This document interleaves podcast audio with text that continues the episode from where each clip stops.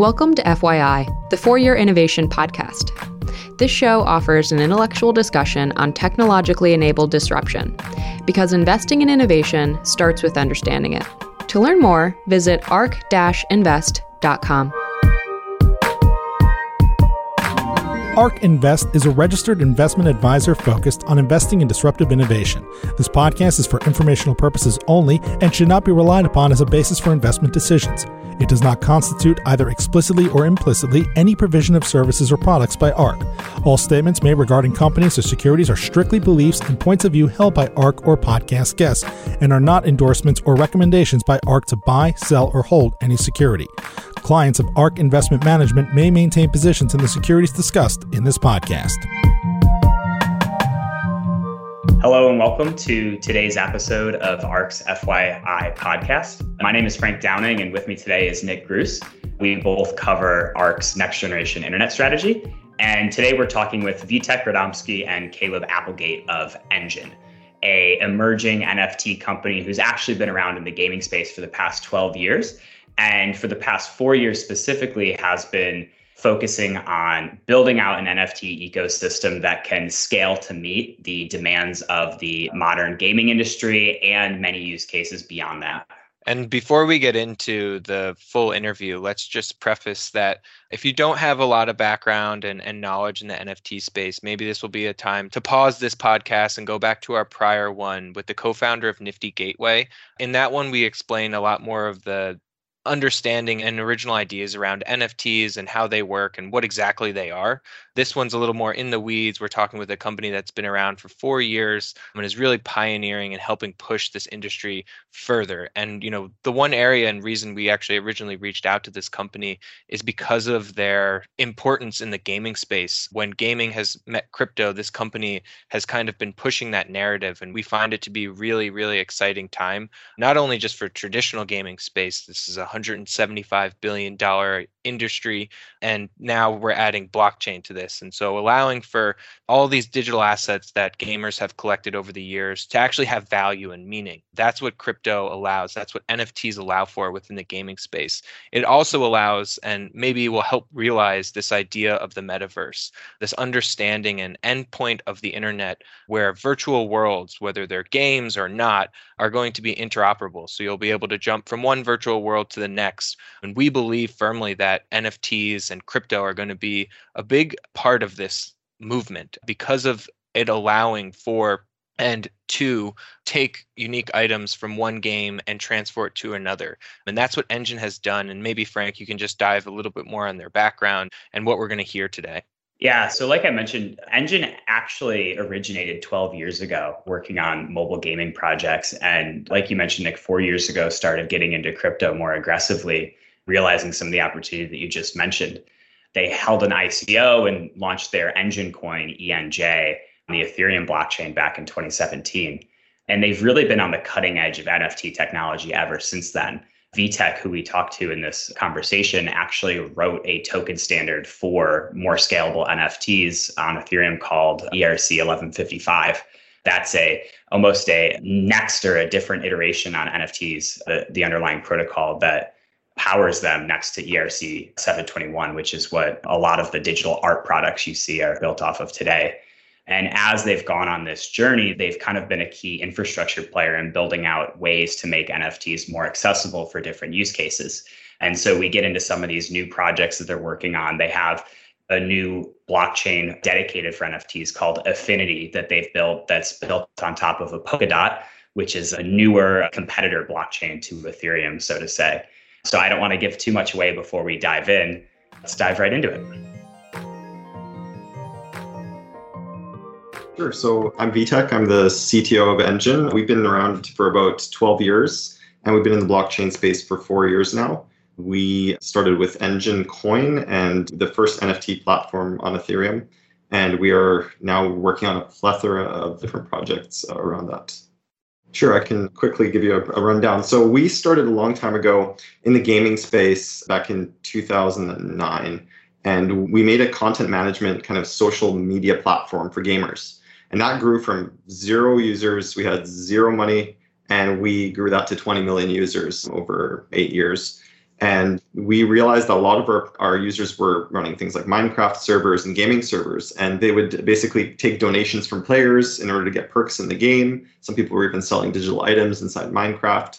And we saw Ethereum come out and we saw this potential for using blockchain to give people ownership over their items. So we started working on the very first non fungible token contracts on Ethereum.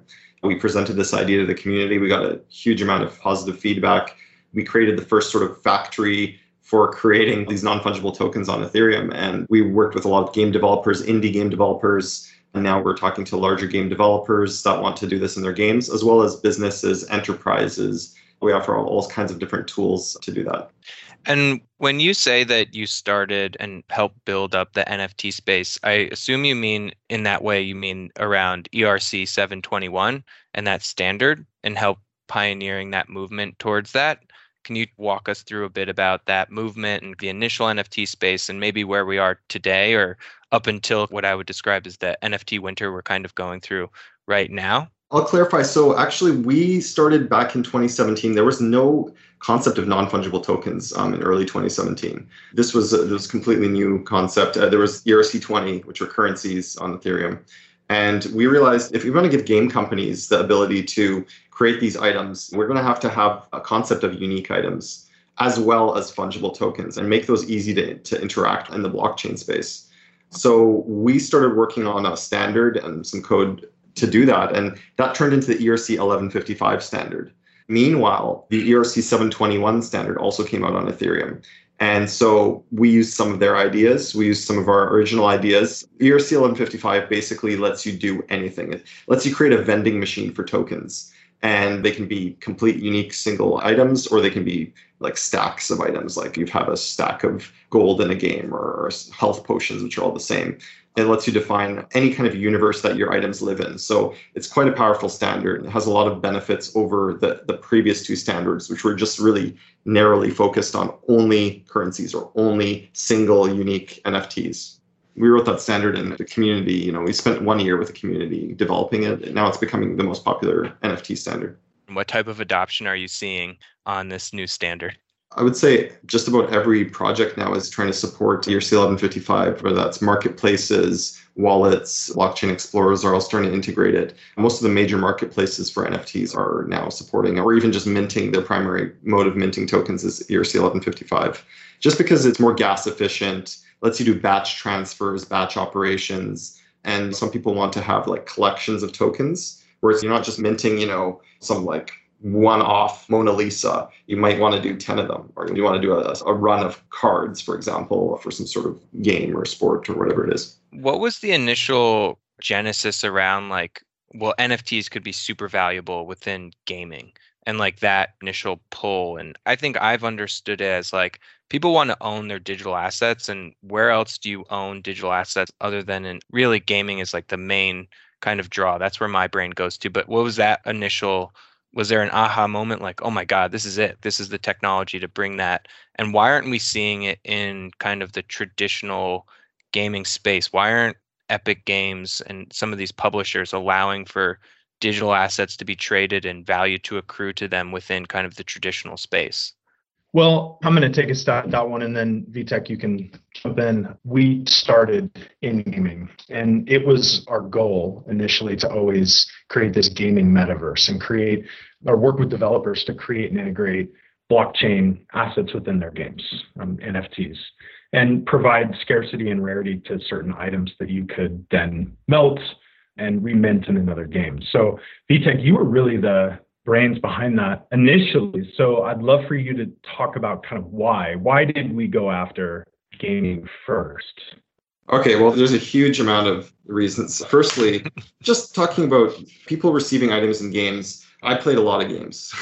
I spent probably many years of my life literally years end to end in games. And I currently I've had so much history in games, and some of those games are dead. I can't access those items. And other games, my account was went end of life, and now I all my stuff's gone. My characters are gone. Everything is gone. And also something that bothered me was it was always this sort of walled garden. There's people that try to develop tools. You know, World of Warcraft has its armory thing, and there's people that try to tap into that, but the game developers haven't really been very flexible especially when if you're not like a top tier company that can provide APIs for people to feed into. It's really a walled garden and it's hard for people to want to create in a community and, and do that. People want to create apps around those things. They want to create marketplaces. And in the past, we always saw it was like, you know, if you do something, if you trade your item on eBay or a character on eBay, you could get banned. If you want to trade an item inside the game, it's really archaic. It's not really encouraged. And also, there hasn't been really a development of business models around that. There hasn't been any thought put into that because game developers have always tried to like make the perfect economy, yet they're centralized, and then things still go haywire and mess with gameplay, anyways. Then they introduce nerfs, they introduce weird restrictions, and gamers get frustrated with that, right? You don't feel like you're putting all these hundreds of hours, thousands of hours into these games, and you don't feel like you're valued in, in that way. So that was one of the big things. And another one is I think there's a huge world of creativity that you can do. Once you give people the power to own their assets, mint their assets, do all these cool things that the blockchain lets you do, you're creating a contract with the community saying, you know, this is our collection of items, this is how they're going to function, the code is law. And now you can get creative. The blockchain, the ledger, the history of everything that's happened with your items. You can tap into that and do amazing things whether that's like show statistics about you know all your players and what items are popular in the universe and stuff. People can build those tools around that. Game developers t- typically won't have time to do that. You can also build cool things into games. Use that history for storytelling figuring out how much things are worth creating economies. Just bringing that extra layer that extra metaverse around those items is really cool and also i mean just speaking of the metaverse in general i mean imagine taking your items and using them in different ways in different universes. We feel that they're part of your digital identity. People are spending so much time online. And now you know in the future it's going to be ar you're going to put on your glasses and have ar going around going on around you. That this is going to be part of your life. This is your brain space. So you want to have that power to have some flexibility there be creative reuse your items have part of that identity persist forever. Yeah i have a smile ear to ear because this is like the dream I have for gaming. This metaverse, being able to jump from one game to one game or virtual world to virtual world and carry with you all of the digital assets you accrued in one game or virtual world and bring it with you. And just last question on gaming, because you guys do so much more, and I'll let Frank take the rest of the questions. Just like, where do you see like the gaming space and blockchain space in like five years, 10, like how impactful could this really be for those that are still getting familiar with this idea? Yeah, I think massively impactful. I think it's been a long road getting here. Like Vitek said, we started building in 2017 and we were super early. So there's been a lot of education and a lot of infrastructure investment. The good news is we have the infrastructure now we are having meaningful conversations. We have over 40 game developers that we're currently working with as early adopters that have caught the vision to understand the impact and the compelling value of this metaverse that we're building. But I think that's organically grown and led into really meaningful, deep conversations with enterprise. And I have a feeling that's where you're going with this. But what Vitek is describing, the genesis was gaming. And it's interesting because I think we're going to come full circle back to it because it's such a tangible use case, it makes sense from A to Z. But in between, there's so many different application points, different touch points when you're talking about tokenizing all aspects of a person's digital life, like Vitek was discussing. So, yeah, I want to add on to that. Um, so in the future, I also see some of the existing blockchain games, the more blockchain games, going sort of multi-chain I just got off a conversation with a game that has hundreds of thousands of transactions already on the blockchain per day. And they want to start integrating with our platform as well because the more interconnected these are, the more living and real these items are for people, the more interest they'll get, the more people will feel like they have power over their items. We were part of two game developer conferences, you know, huge conference in San Francisco, and we were talking to some AAA game developers, some sort of in between like a double A, you would call them, where they have a few million dollars. They're they have a good development team, but they're not like Call of Duty style thing, right? And they were always worried about the friction points of blockchain. So back in 2018, it was hard to deal with. People had to figure out how to get it on exchange, get some ether, and this was immediately a deal breaker for some of the larger games, right? The indies would experiment, but then the big guys would be like, this is just not ready for mainstream adoption.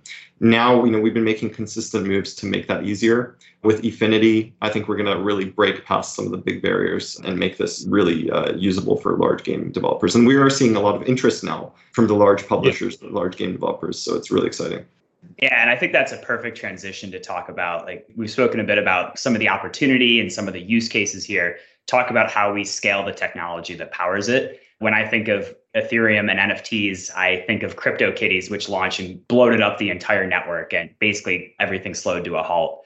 What is Enjin's approach to scalability with regards to NFTs? And maybe you could talk about, you just mentioned Efinity and maybe JumpNet, some of the things that you've introduced to help improve that. Yeah, absolutely. So before we talk about Efinity, I think it's important to understand what we're building Efinity on in terms of Polkadot and why we chose Polkadot. You mentioned congestion. Polkadot is purpose built, has so many different features that we think solve some of the largest issues facing blockchains today. Issues like interoperability, you're hearing more and more of this, governance issues, security issues, privacy issues so actually, Vitek reached out to Dr. Gavin Wood initially as we were performing initial due diligence, and we were really intrigued with how they're going about solving these problems. And so we connected with the team over several months. We're really impressed with their white paper and how they were going about doing all of this. And so we saw alignment with the tech side of things. We saw forward thinking and scalability not something that was just quick flash in the pan, but something that was sustainable long term. And that's when we really started putting the nuts and bolts together for Efinity. And I'd love, Vitek, if you want to maybe touch on what is Efinity, what's JumpNet, and what's the progression now? Yeah, so it's not all about scalability. There's a whole world of things that need to go into this when you're designing blockchain or a platform. What we're doing with Efinity is we're designing a whole economic system that lets you transact in NFTs, mint, create, burn, do multi transfers, multi sig, create marketplace bids and orders, everything that somebody that would be interacting with NFTs would want to do, crafting, things like that. And the reason we chose Polkadot, like Caleb was saying, is it lets you build these purpose built parachains and you can hyper optimize the, the, code and the protocol, the transaction format, everything to be beautifully done and super efficient for that kind of transaction. So we're currently building a, something called the Paratoken standard, which we think is going to be sort of like ERC 1155 on Ethereum, but it's going to go a lot further. When you receive an NFT, let's say you want to move it to another chain let's say you want to do things with it you want to ensure that that's that unique item when you have something in the real world like you have a unique piece of artwork you know that if you move it to another country you move it to you know some storage place it's always going to be that unique item. But currently with the systems the various bridges and things that are available you're kind of storing an item on one chain and then you're minting one on another chain and there's no real standard about doing that. Everyone has different formats of bridges. It's kind of anarchy. So we're trying to define a really good standard for these items to communicate with smart contracts across parachains in the Polkadot ecosystem, interact with any kind of wallet. And even people building full parachains, they can easily interact with all these kind of items. If you bring those items out to Ethereum, they'll still be recognized as that same item. If you bring in any token from Ethereum or another chain, that'll become a native token on Efinity and, and people will be able to move that around. So on the scalability angle, now that we have this framework that we can build on that's super customizable, we can make it super efficient. Currently, we're looking at something like 1,000 to 1,500 TPS on Efinity, but we have the avenue now to build in things like layer two scaling on top of that. So that'll push that up to 100,000 TPS. We can do batch transfers of tokens in a single transaction that already massively increases the amount you can transfer in, in, in one transaction. There's a lot of aspects to scalability. Like if you have a completely free chain, you run up into the problem of people will just spam that chain endlessly and it'll grow huge. And if you want to have a blockchain that's decentralized and run by everybody, you have to have certain limits in place. You have to have certain systems in place to make sure that it does not grow out of control the state is accessible to people. So we're, we're dealing with all that in, in Efinity. We have an economic model that incentivizes people that want to contribute to the network, people who want to run Efinity, people who want to do things on the marketplace. Like one thing that we haven't really touched on is the pricing of NFTs. How do you determine a price of an NFT? We want to make that a part of the economic system. So if you put a bid in on an NFT, you determine a price for it. You're going to have incentives for doing that. And that plays into the entire economy, plays into the transaction fees, plays into everything. And we think that this is a good way forward for allowing decentralized scalability. Yeah. And I think there's a lot of things we could go into to follow that up. But I think one thing that's in my head is if the choice of using Polkadot and potentially leveraging a layer two solution on Polkadot, how does that compare to choosing Ethereum and a layer two solution on Ethereum for potentially a similar use case? Yeah, so there's a number of platforms that are doing layer two on Ethereum. And you are still limited by obviously needing to commit to Ethereum. There's limitations in what you can do with Ethereum. Essentially, if you're using ERC20 or ERC721, even ERC1155, any smart contract on Ethereum, the way it's designed, the EVM, it's one trustless system. Anyone can deploy a smart contract with a token. It cannot trust any other contract inherently.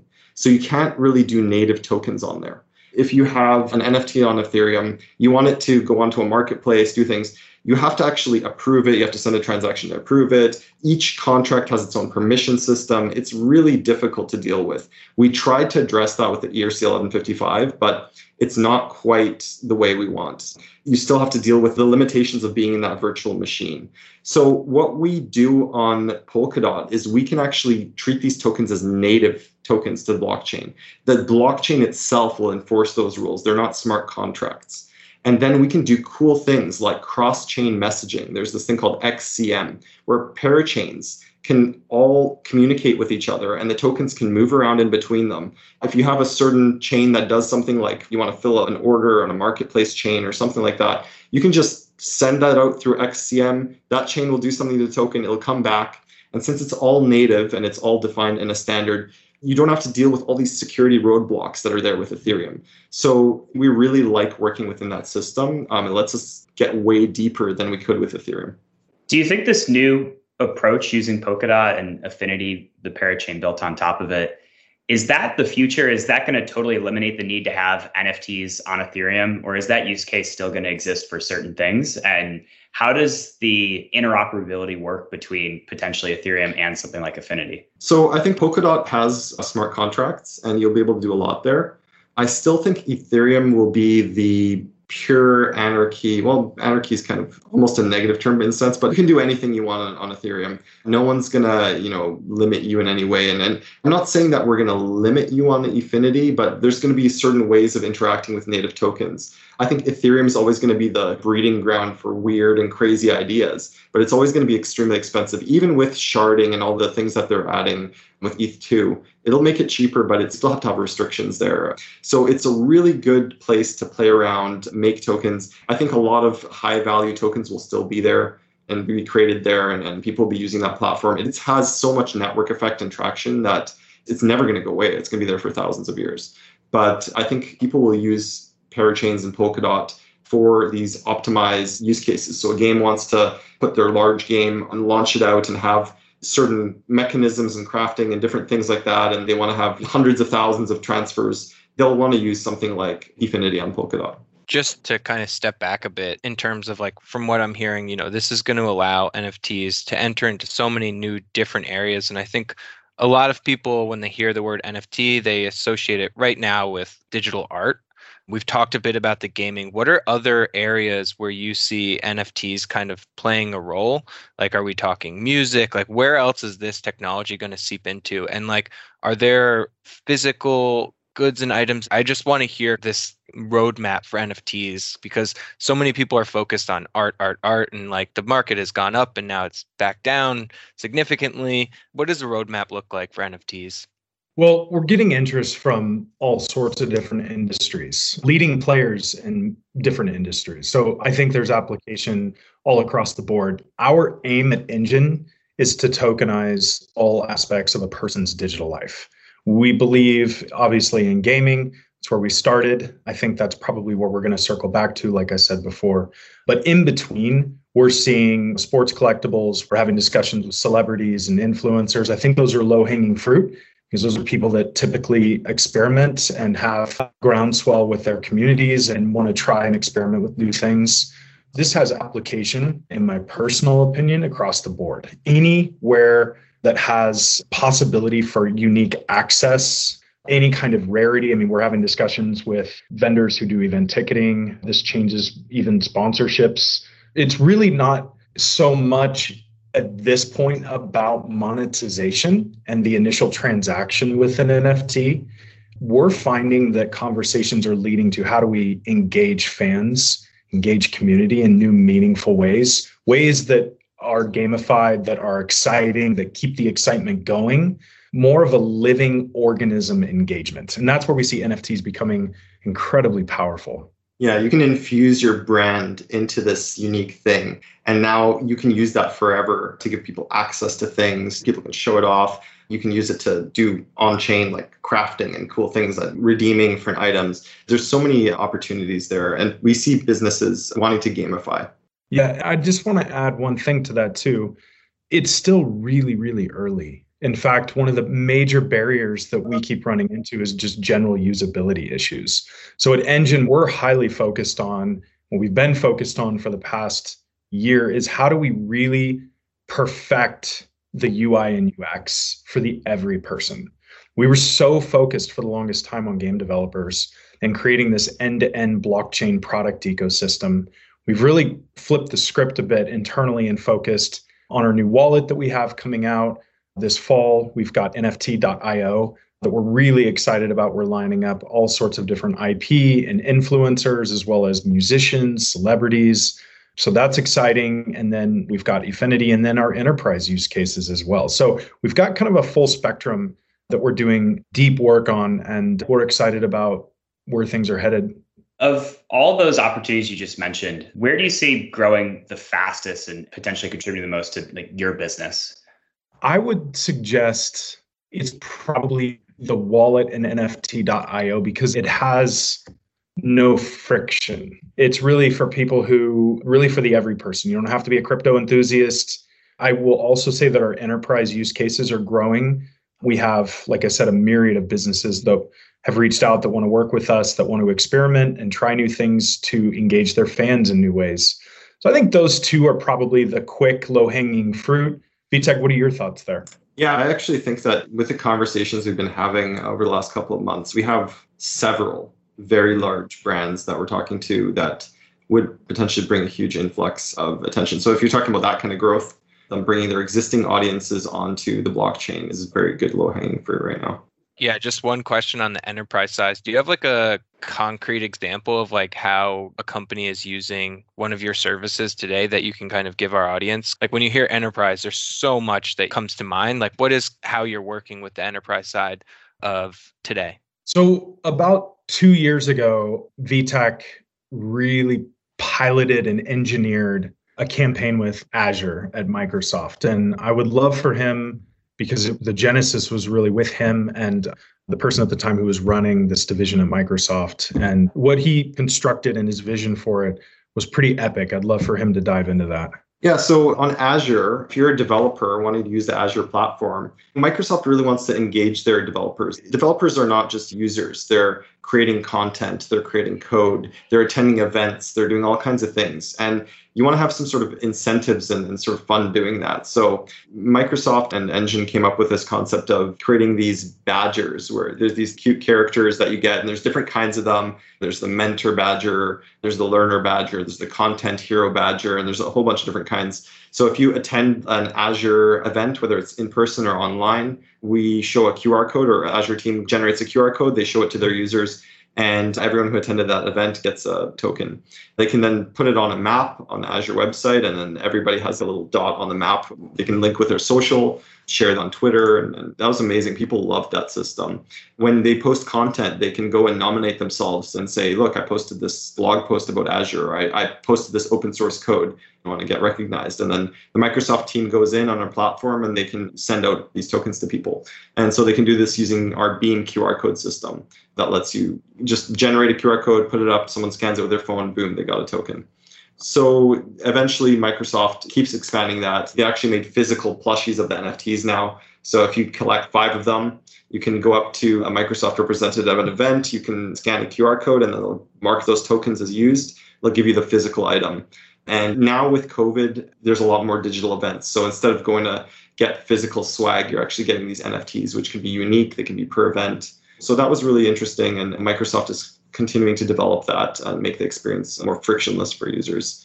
We're also cooperating with various different enterprises. For example, we worked with Samsung when they launched their S10, the Samsung blockchain key store in their Knox system. So our wallet is extremely secure and we integrated directly with the hardware of Samsung phones to do that. And we're continuing to explore things with Samsung. So there's a lot of interesting cases. We're working with a number of enterprises that some of them we can't talk about right now, but they are exploring gamifying in-person sort of events and linking the physical experience with a digital experience so they can then those people will be interested in re-attending more physical experiences things like that. Yeah and i just wanted to add what's exciting about the sequence and the process here is that we really have a successful crystallized use case with Microsoft. We've developed an amazing relationship there, and that's expanding internally as well within the organization. And being able to use that as kind of our launch pad now going forward with other conversations, it just shows that really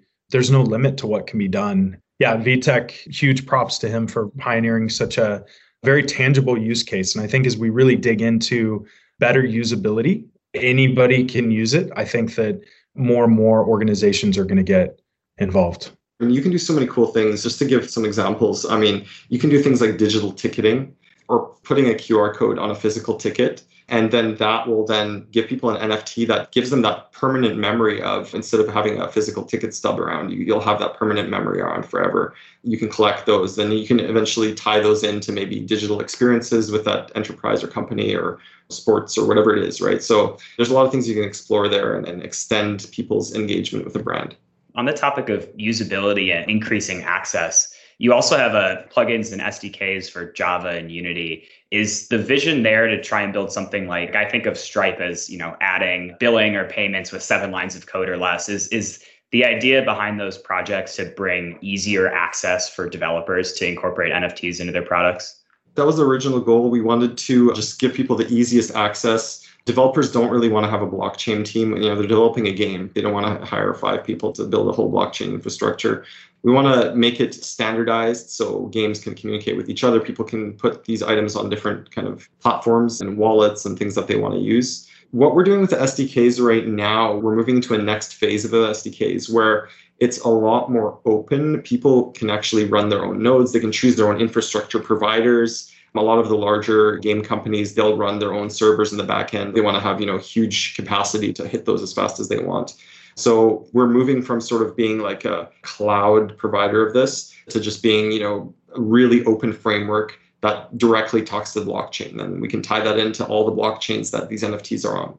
And looking for, I guess, trying to tie Enjin, the company, to Enjin the coin, which launched in 2017 how do these two relate and how are they going to relate in the future as Enjin the company grows and Enjin the coin also evolves and plays a role in this ecosystem?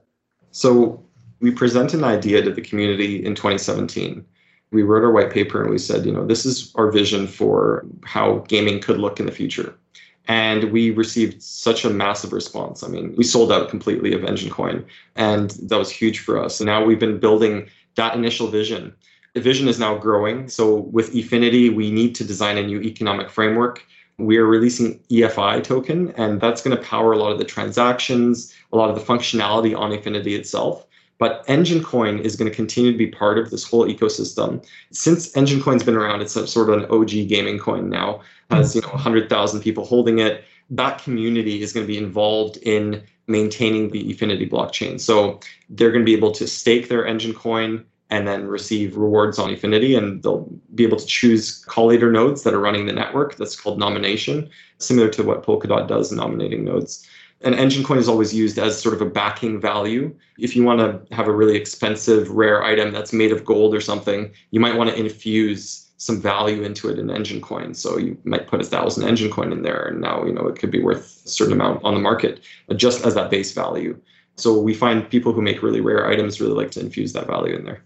And then, so just last question while we have you. What does the future hold for NFTs, Enjin, the broader crypto space? We want to just get your thoughts, unfiltered, stream of consciousness. Like, what are you most excited for in this space at the company level and just broader ecosystem? I think what I'm excited about is just education for the masses. We still have a lot of people who don't really understand what a non fungible token is and its practical application across any kind of industry, really. So I think what I'm excited about at Enjin is just baseline for education, strategic relationships and partnerships that can provide tangible use cases for everyday people. I'm also really excited about our CEO is is really talented when it comes to design and focusing on user experience. So we want to break down all friction and make sure that our products are accessible to the masses. And we believe if the masses are there, then really you've got the use case for gaming companies, enterprise relationships, et cetera. So me personally, those are probably the touch points that get me excited. On my end, I actually really want more standardization to happen just across the world. Right now, there's things that are standardized fiat currencies. You know, you can kind of trade between them. Everyone knows what a fiat currency is signatures you can sign something with a pen and generally around the world they recognize that as your signature. But now with this amazing power of blockchain and, and, nfts imagine you can just sign something digitally with your wallet. Anyone in the world will understand what that is. Anyone will be able to interact with nfts and create nfts on the fly do cool things like that be really experimental. I mean it's giving users power to really interact with these things easily. And once that's there with the masses and all these companies and games and, and projects are experimenting with this, it's going to open up new worlds that we have never experienced before in digital ownership and gaming and, and business, real estate, all those kinds of things. So it's going to be a fun next few years. Awesome. Well, thanks so much, guys. We really appreciate the time and we look forward to watching this story unfold. There's so many exciting things happening in this space. Thank you. Yeah, thank you so much. We wish you the best of luck. We're super excited to continue to watch the company grow and really appreciate you coming on. Yeah, likewise. Thank you so much for having us. ARK believes that the information presented is accurate and was obtained from sources that ARK believes to be reliable. However, ARK does not guarantee the accuracy or completeness of any information, and such information may be subject to change without notice from ARK.